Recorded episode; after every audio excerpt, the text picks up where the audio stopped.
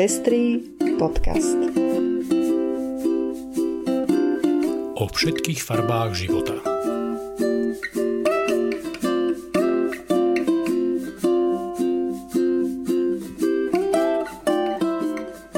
Vítame vás pri 22. vydaní Pestrých správ. Proti konferencii o terapii homosexuality sa postavili viaceré organizácie. Štrasburg posúdi, či chorvátsky učiteľ náboženstva mohol označiť homosexualitu za chorobu. Pápež František nevidí v migrácii ohrozenie kresťanstva. Európsky parlament odsúdil zákaz interrupcií v Poľsku. Tieto a ďalšie správy prinášame v nasledujúcich minútach. Ja som Lucia Plaváková. A ja som Ondrej Prostredník. Nájdete nás aj na portáli Patreon – Ďakujeme všetkým, ktorí nás už cez tento portál podporili. Ak nás chcete podporiť aj vy pri šírení osvety v oblasti ľudských práv a ochrany menšín, nájdite si náš profil na patreon.com. Srdečná vďaka a príjemné počúvanie. Škótsky parlament 24. novembra schválil dôležitý a unikátny zákon, vďaka ktorému Škótsko ako prvá krajina na svete poskytne zadarmo menštruačné hygienické potreby pre všetky ženy a dievčatá, ktoré takúto formu podpory potrebujú. Zákon bol prijatý jednohlasne. Škótska premiérka Nicola Sturgeon reagovala slovami Sme hrdí na to, že hlasujeme za túto prelomovú legislatívu. Ako zhrnula predkladateľka zákona Monika Lennon, cieľom tohto zákona je riešiť tzv. menštruačnú chudobu, ktorá nastáva, keď si niektorí ľudia, ktorí potrebujú menštruačné potreby, nemôžu ich kúpu dovoliť. Podľa nej tieto produkty patria medzi základné potreby a verí, že zabezpečenie prístupu k ním je dôležité pre ľudskú dôstojnosť. Na základe tohto zákona škótska vláda musí zriadiť schému, ktorá umožní získanie menštruačných potrieb zadarmo každému, kto ich potrebuje. Zároveň školy a univerzity budú musieť zabezpečiť bezplatný prístup k týmto potrebám na toaletách. Menštruačné potreby by mali byť dostupné aj na úradoch a v ďalších verejných budovách. Je to skvelá správa pre dievčatá a ženy v Škótsku a verím, že ďalšie krajiny sa budú týmto zákonom inšpirovať. Piatok a sobotu sa konala medzinárodná online konferencia o liečení homosexuality, ktorú na svojej webovej stránke propagovala aj konferencia biskupov Slovenska. Účasť na konferencii bola prístupná po zaplatení konferenčného poplatku 50 eur. S príspevkom na konferencii vystúpila aj poslankyňa za Oľano Anna Záborská. Na konanie konferencie a problémy s jej obsahom sme upozornili už v minulom vydaní Pestrých správ. S výhradami proti vytváraniu falošnej a nebezpečnej ilúzie o možnosti zmeny sexuálnej orientácie sa v priebehu minulého týždňa ozvali viaceré ľudskoprávne a odborné organizácie. Konanie konferencie vo svojom vyjadrení odsúdilo Slovenské národné stredisko pre ľudské práva, ktoré vyzvalo tlačovú kanceláriu biskupov, konferencie biskupov Slovenska, aby zo svojej webovej stránky stiahli pozvánku na toto podujatie.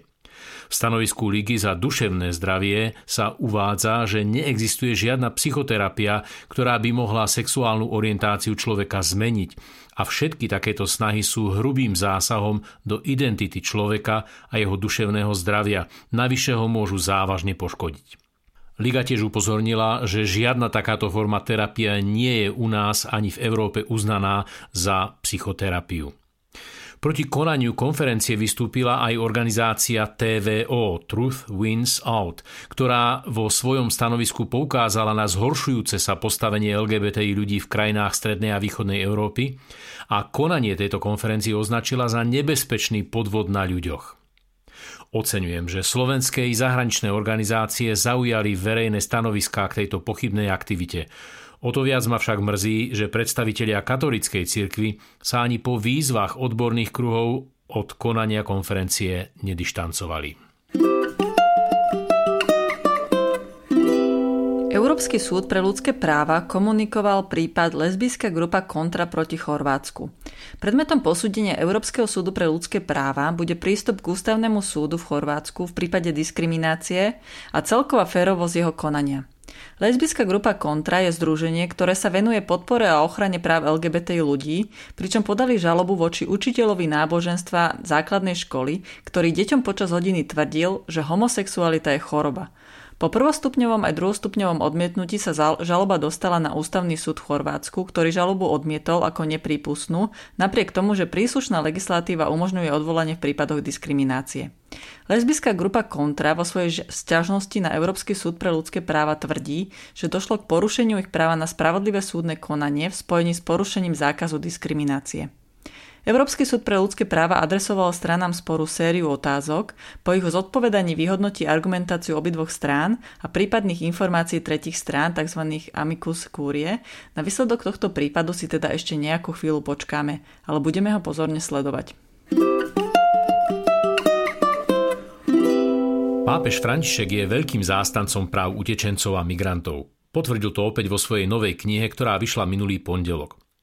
Ľudia na úteku podľa neho nie sú hrozbou pre kresťanstvo.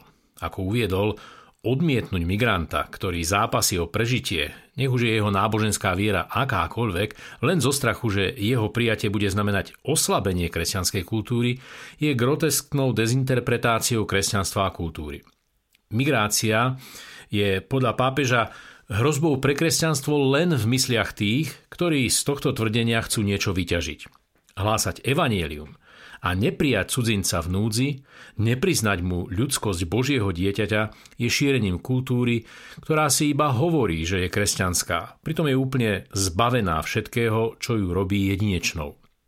Tieto a ďalšie myšlienky vyslovil pápež v novej knihe s názvom Snívajme, ktorá vznikla na základe rozhovorov s jeho životopiscom Austenom Ivraigom. Pápež sám je vnukom talianských migrantov, ktorí sa usadili v Argentíne. Podľa neho je nepriateľné, aby sa niekto pokúšal zabrzdiť migráciu tým, že nechá stovky migrantov zomierať na ceste z neznesiteľných podmienok naprieč nebezpečnými vlnami mora. Aj preto žiada, aby medzinárodné spoločenstvo vytvorilo bezpečné koridory pre prechod migrantov a utečencov. Vo svojich vyjadreniach tiež odsúdil politických lídrov, ktorí z migrantov robia imaginárnych nepriateľov a odputávajú tým pozornosť verejnosti od skutočných problémov. Fantázie nacionalistických populistov v krajinách s väčšou kresťanskou populáciou o tom, ako bránia kresťanskú civilizáciu od jej domnelých nepriateľov, moslimov či židov, nachádzajú živnú pôdu predovšetkým u ľudí, ktorí sami nemajú jasnú predstavu o svojej identite. Dúfam, že kniha čoskoro vyjde aj v slovenskom preklade.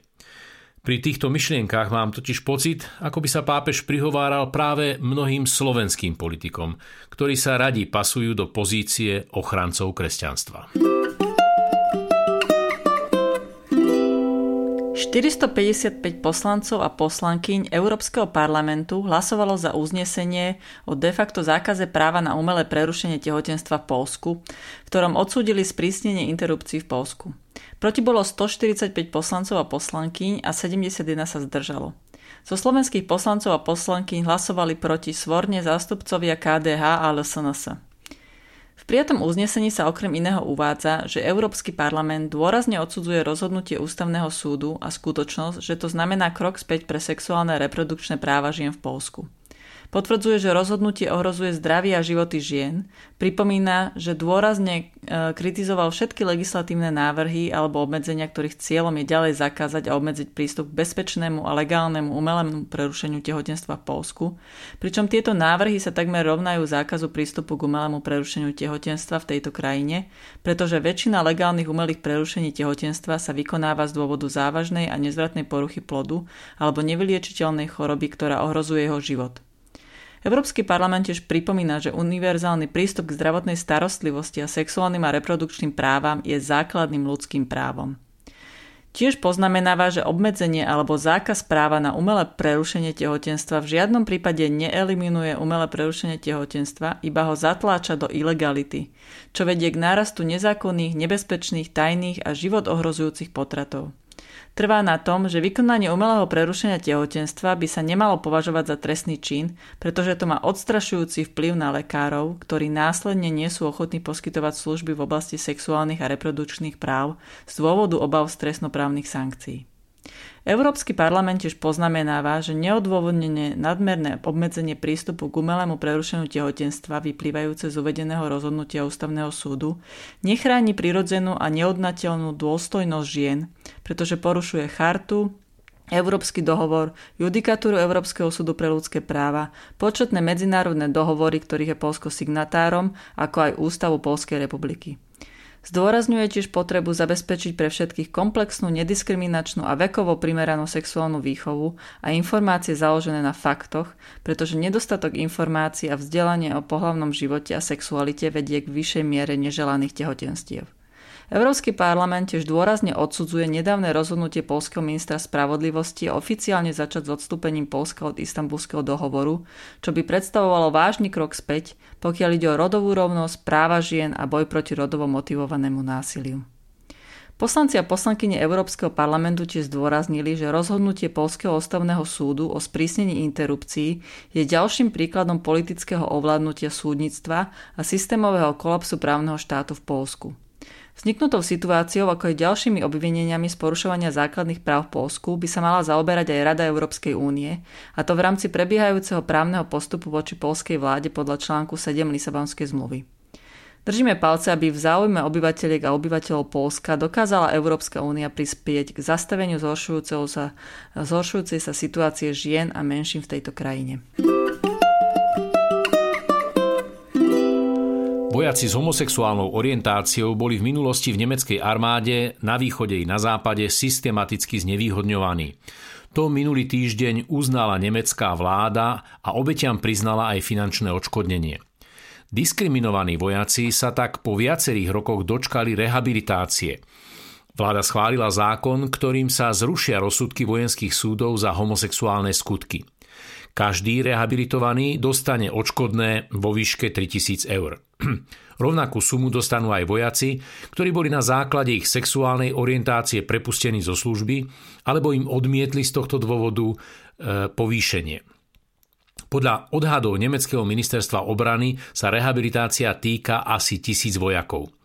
Homosexuálne skutky boli do roku 1960 v Nemecku trestným činom a stíhali ich aj vojenské súdy úplnému zrovnoprávneniu vojakov s homosexuálnou orientáciou došlo v nemeckej armáde až v roku 2000. Návrh zákona ešte musí schváliť nemecký parlament. Minister zdravotníctva reagoval na žiadosť verejnej ochrankyne práv, ktorá sa na neho obratila ešte pred dvomi týždňami v súvislosti s poskytovaním zdravotnej starostlivosti ľuďom vo veku na 65 rokov, ako aj v súvislosti s pôrodnickou starostlivosťou.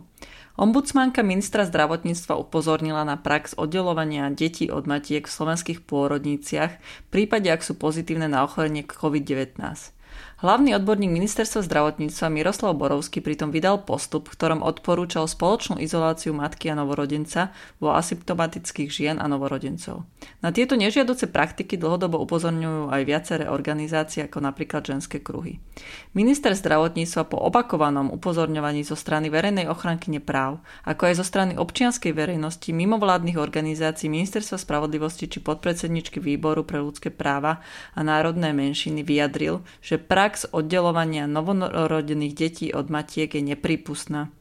Snad nezostane iba pri tomto konštatovaní a minister zdravotníctva podnikne kroky, ktoré tieto odsúdenia hodné praktiky ukončia.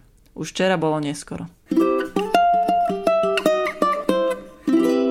Hoci väčšina protestantských cirkví v Nemecku už dávnejšie zaviedla požehnávanie či sobášenie párov rovnakého pohľavia, od minulého týždňa to už robia všetky. Poslednou z 20 protestantských cirkví, ktorá požehnanie párov rovnakého pohľavia zaviedla, bola luteránska cirkev Šamburg-Lippe. Rozhodnutie synody podporilo 31 delegátov a delegátok, jeden hlas bol proti a dvaja sa zdržali. Napriek rôznym názorom sme našli cestu k sebe, komentoval rozhodnutie biskup Karl Hinrich Manske. Dodal, že popri úcte, ktorú v cirkvi požíva manželské spolužitie muža a ženy, je dôležité, aby rovnakú úctu a požehnanie dostali aj páry rovnakého pohľavia. Formulácie, ktoré budú zaznievať pri obradoch, sú do značnej miery analogické ku formuláciám pre heterosexuálne páry. Podobne ako v iných protestantských cirkvách, aj tu majú farári a farárky právo uplatniť si výhradu vo svedomí a odkázať pár rovnakého pohľavia so žiadosťou o požehnanie na kolegu alebo kolegyňu, ktorí sú ochotní také požehnanie vykonať. K téme prebiehala v cirkvi diskusia od roku 2014. Aj keď je v Evangelickej cirkvi na Slovensku viacero ľudí, ktorí vedenie cirkvi už od roku 2015 vyzývajú k začia- začatiu takejto diskusie, dodnes k nej žiaľ nedošlo. Je však dôležité vedieť, že so svojím rozhodnutím sú slovenskí evanielici v rodine európskych protestantov stále osamelejší. Čo s tisíckami ľudí pracujúcich v kultúre, ktorým vláda zakázala podnikanie bez priateľnej alternatívy? O tejto dôležitej téme bude v stredu 1. decembra od 18.30 prebiehať online diskusia s názvom Ubije pandémia kultúru? Naladiť si ju môžete na facebookovej stránke Diskusia zdvorilo. Do 5. decembra ešte prebieha zaujímavá výstava Human Sovereignty, ľudská suverenita. Jej hlavnou témou je prebiehajúca automatizácia a s tým spojené prehodnocovanie toho, čo v dnešnej dobe znamená byť človekom. V oblasti všedného života sa naša závislosť od technologickej infraštruktúry dostáva do bodu, z ktorého nie je návratu. Doslova nás pohlcuje. Boj o naše chute, o náš svetonázor a politické preferencie sa deje 24 hodín denne 7 dní v týždni. Popri dominancii Big Five, petice najväčších spoločností Microsoft, Google, Apple, Amazon a Facebook prebieha súperenie o rýchlejší technologický vývoj s umelou inteligenciou, strojovým učením sa a blockchainom. Výstava je inštalovaná v Pistoriho paláci v Bratislave a vstup je voľný. To je už všetko z dnešného vydania. Do počutia o týždeň.